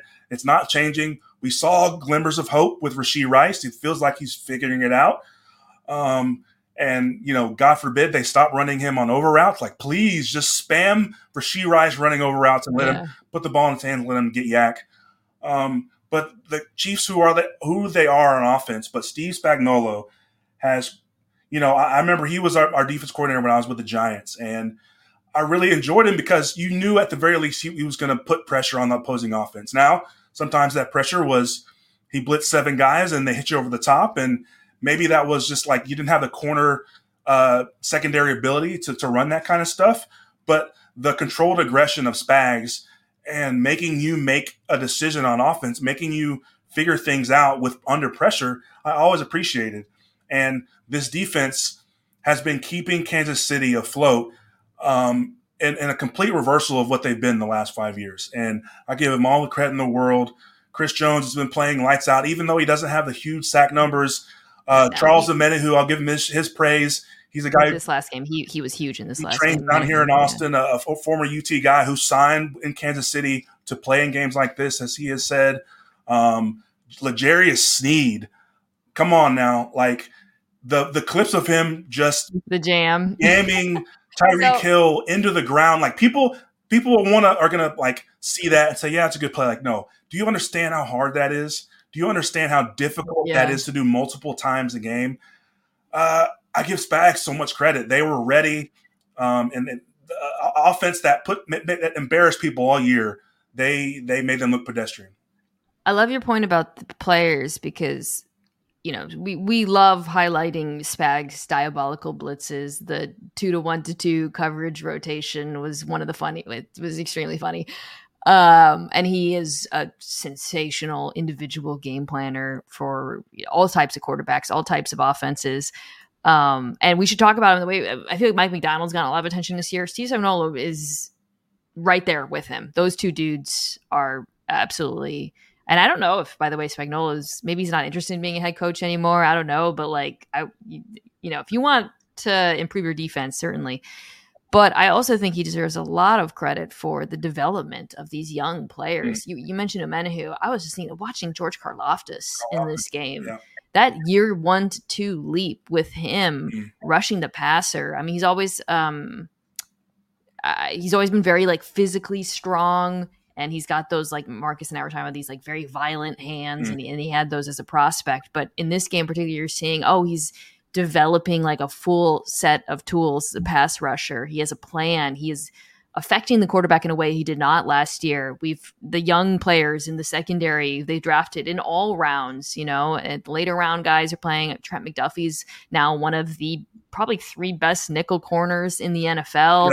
Um yeah, and like that's again, you know, like what they did was in from a team building perspective, you know they uh, Chris Jones is is the the guy on that defense, but they've been there's so many young players on defense that they invested in at all points in the draft, and so many of them have developed and gotten better and better to the point where this is one of the best defenses in the NFL in the playoffs. Yeah. I mean, so yeah, I, I, love that you picked Spags as your winner from this game. That's a great pick. I think earlier in the season too, you know, again, all the talk went to when is the Kansas City offense going to figure it out? Meanwhile, under the radar, the defense was just keeping yeah. them afloat, carrying them, was carrying yeah. them, and we are like, all right, well, how much of this is you know uh, just early season, you know, uh, di- being disconcerted early in the season? Um, but no, it was it was Spags and his scheme and his guys taking a leap. Uh, a guy like Nick Bolton, who is turned into a, one of those linebackers we talked about that you need to you need multi, you, what's the five tool in baseball? You need multiple tools as a, as a middle linebacker now. You just can't survive without one of those guys on your roster. And you know they've stayed pretty healthy as well, which is an incredible they thing have, on defense. That's it, quite a contrast with Buffalo this, right now, this, by the way. As I know, look ahead to that game. Yep, this time of year, that's so important. Of just you know Buffalo uh, God bless him. I played with AJ Klein. Just signed him two weeks ago off the off the street. when they said his name, I was like, "What?" He's, he's familiar with the scheme, but like ultimately, like that's that's you know yeah. that's going to be be a problem um, in the in the next round. And so, yeah, give Spags all the credit. His his defense has always been aggressive, but getting to be aggressive with guys who now are getting it and who are in their second, third year in the system is yeah. a whole nother ball game. Hundred percent um, and that is yeah with the young all the young players uh, that's it's definitely makes sense more time they've gotten better they've gotten better playing together They're, even things like i know again we're joking about the two to one to two but the, the ability to execute those disguises in coverage and the way the pressure works with um, the pass rush works with the coverage is, is spectacular um, okay, wrapping with Texans Browns. Uh, I want to end with a winner, so you give me your woof as Lenny walks in uh, from the Brown side of the equation. Uh, the woof. Uh, the woof is the um, the big brown elephant in the room of what do you do now with Deshaun Watson? What do you do at the quarterback position I don't think they have a choice. where you just got replacement level play from Joe Yeah. Flacco off the street, um, and your quarterback who is owed another 140 million. He, I mean, Ain't nothing get out of. his, so his- he is his APY is just Yeah. only going to go up, or you can kick the can and then hit get an 80 million dollar cap hit one year. Like it's they're they're so you know hamstrung by him if he's not going to be any remotely and it's not even that he's been when he's been back middle tier it's he's been demonstrably bad. And you know you give him the rust you know excuse that that f- first season he came back later in the year um, they weren't necessarily in contention and you're like all right let him play through it let him practice let him get back in the swing of things because like, taking a year and a half off of football is no joke. I i, I debated when i was contemplating hey lenny what's up? Retirement um, you know, and it's just like there's just levels of rust that you can come overcome, and and some that it's just it, it's just difficult to be out for that long, and so you give him a little bit of leeway there. But the beginning of the season, his processing, it's not even you know arm talent or whatever his mobility in the pocket. You're you're worried about what he's seeing pre snap and post snap, and how he's how he you know is actually implementing that in their offense. An offense that had Nick Chubb most of the year, unfortunately, he got hurt. An offense that had you know two incredible uh, tackles in in, the, in a bookending a really really good offensive line who you lose. So they've gotten hurt, and it's not it's not been great. But Deshaun Watson was not taking like this run that Joe Flacco had on. Uh, if Deshaun Watson's there, I'm not sure they're in the playoffs because of the way that he was playing, of what he showed us, and you're out of options. You, you I'm not sure what you do. I think it leaves them to your like as you just laid out with just difficult questions. Why did this look so much better with the now 39 year old off the couch? Is it, it and if you're Kevin Stefanski, who was getting you know coach of the year or Mhm. buzz, we'll see what hap- happens there.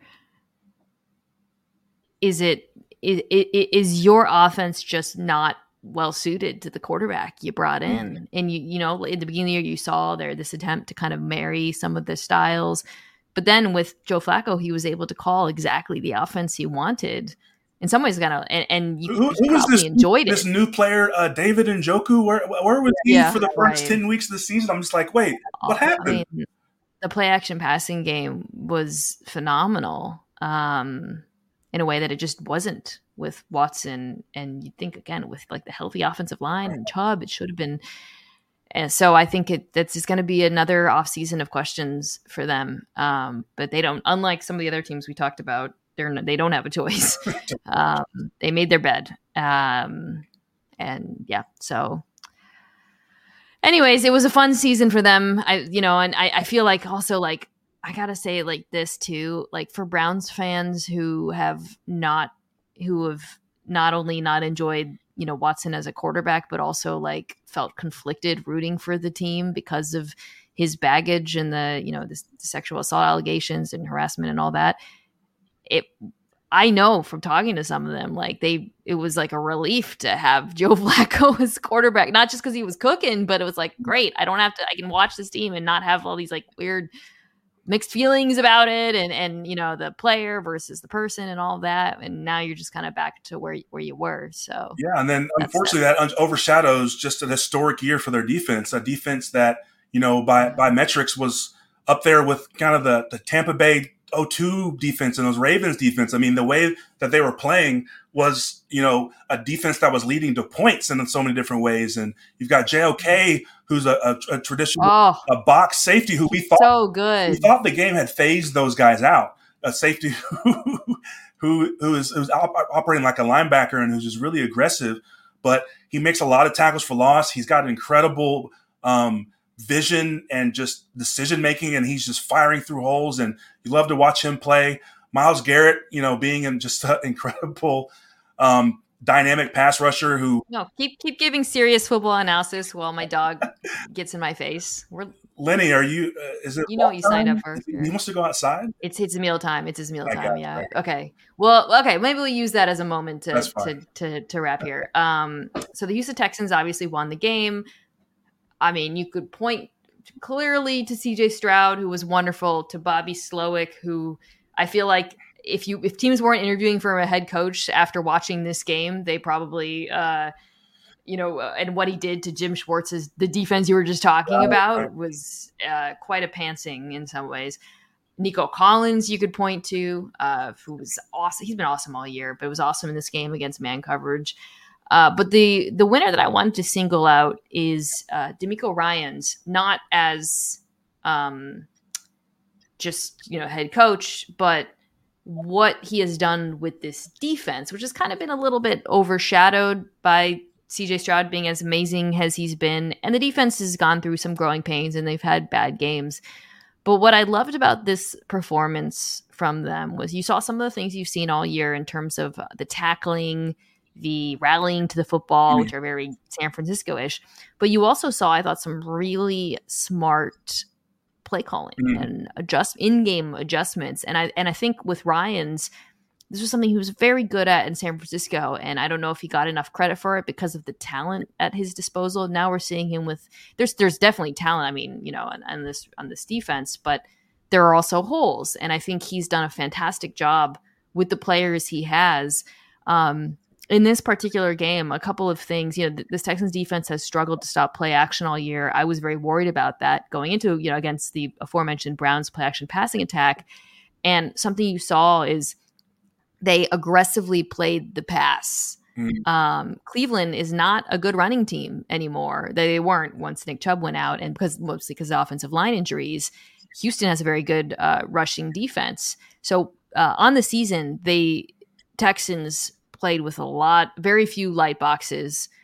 In this game, they bumped their light box rate to 70%, mm. which on average for the season, it was 37, which is amongst the least. 70 would be at the top of the NFL.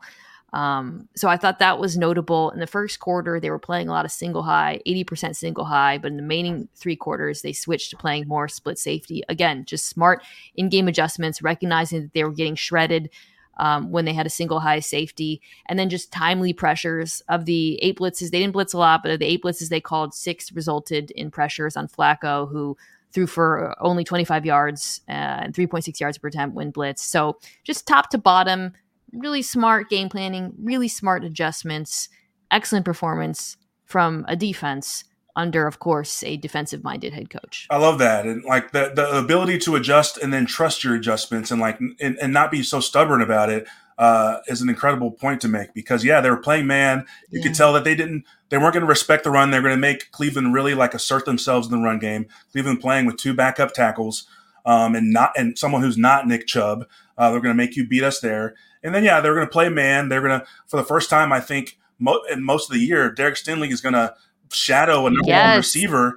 You yes. saw him following Amari Cooper around and like, all right, we'll, we'll we'll take one guy out, we'll try to erase him. And what that lead to, it led to some Njoku explosives. And they're like, all right, Njoku, who we haven't seen, you know, for most of the season, Joe Flacco seems to love him and they were getting him open. They're scheming him open. That one down the seam. I mean, the safety was there. The safety just didn't think Njoku was going to run a 4 5 right by him. And so they did that. And then what did they do? They reverted to to split safeties, more zone. And for a while there, Joe Flacco was shredding the zone. But shredding the zone at six yards, seven yards a clip is, yes. is something that I can live with. I can live with yes. that all day long because again, your backup tackles, I've got Will Anderson and, and Goodyard who are Greenard, excuse me, who are getting pressure. Yeah. Joe Flacco's not his, you know, his time to release was was was high before that and got lower by almost you know half a second um, when they went to, when they went to zone, and so that adjustment it could have been easy to say you know, listen, we practiced all week for to play a lot of man. You guys have been working on it.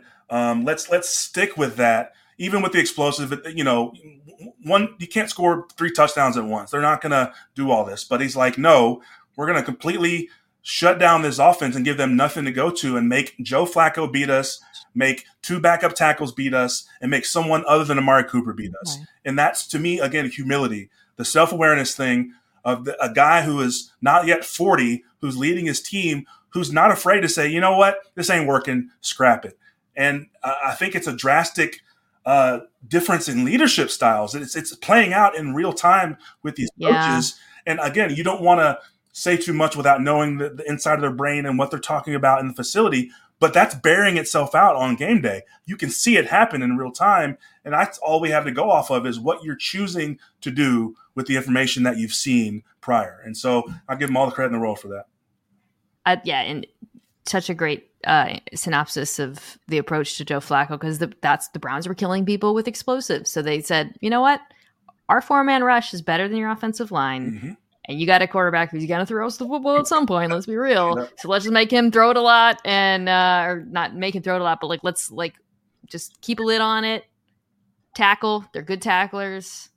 And if there's a theme to this entire podcast as we come to an end, I think it is the difference between coaches who came into this weekend without humility, mm. who said, we do what we do, versus I think all of the coaches and players, but who we've praised have been the ones who have been um, willing to adjust their game plans or to lean to find schematic advantages. And those are the ones ultimately who are rewarded, which it feels like a pretty good place to end this podcast. Marshall, thank you so much for coming on. This was so much fun. I feel like I learned a lot. Um, remind people to go follow you. It's, it's M Newhouse seventy three. Yes, M, at M Newhouse seventy three on uh, Twitter, Instagram, and I, I, send some tweets while I'm watching the game, and eventually it'll be producing a little content, trying to get myself involved. But I appreciate you. It's been it's been an absolute pleasure. This is fun talking ball. Um, you can watch this on YouTube as well, youtube.com slash at Mina Kimes. And as a reminder, podcast listeners who are in Vegas, who are going to Vegas or going to the Super Bowl, um, the link for the live show, which I'm only sending out, we'll put in the link in the notes for this podcast. It's bit.ly slash Mina Fox, I think. Yeah. Uh, there will be hats. Sorry, Mina Fox is right. Mina Fox. I like that. Uh, all right. Well, this was amazing. And I will be back later this week with my friend Sheil Kapadia previewing a very exciting divisional round.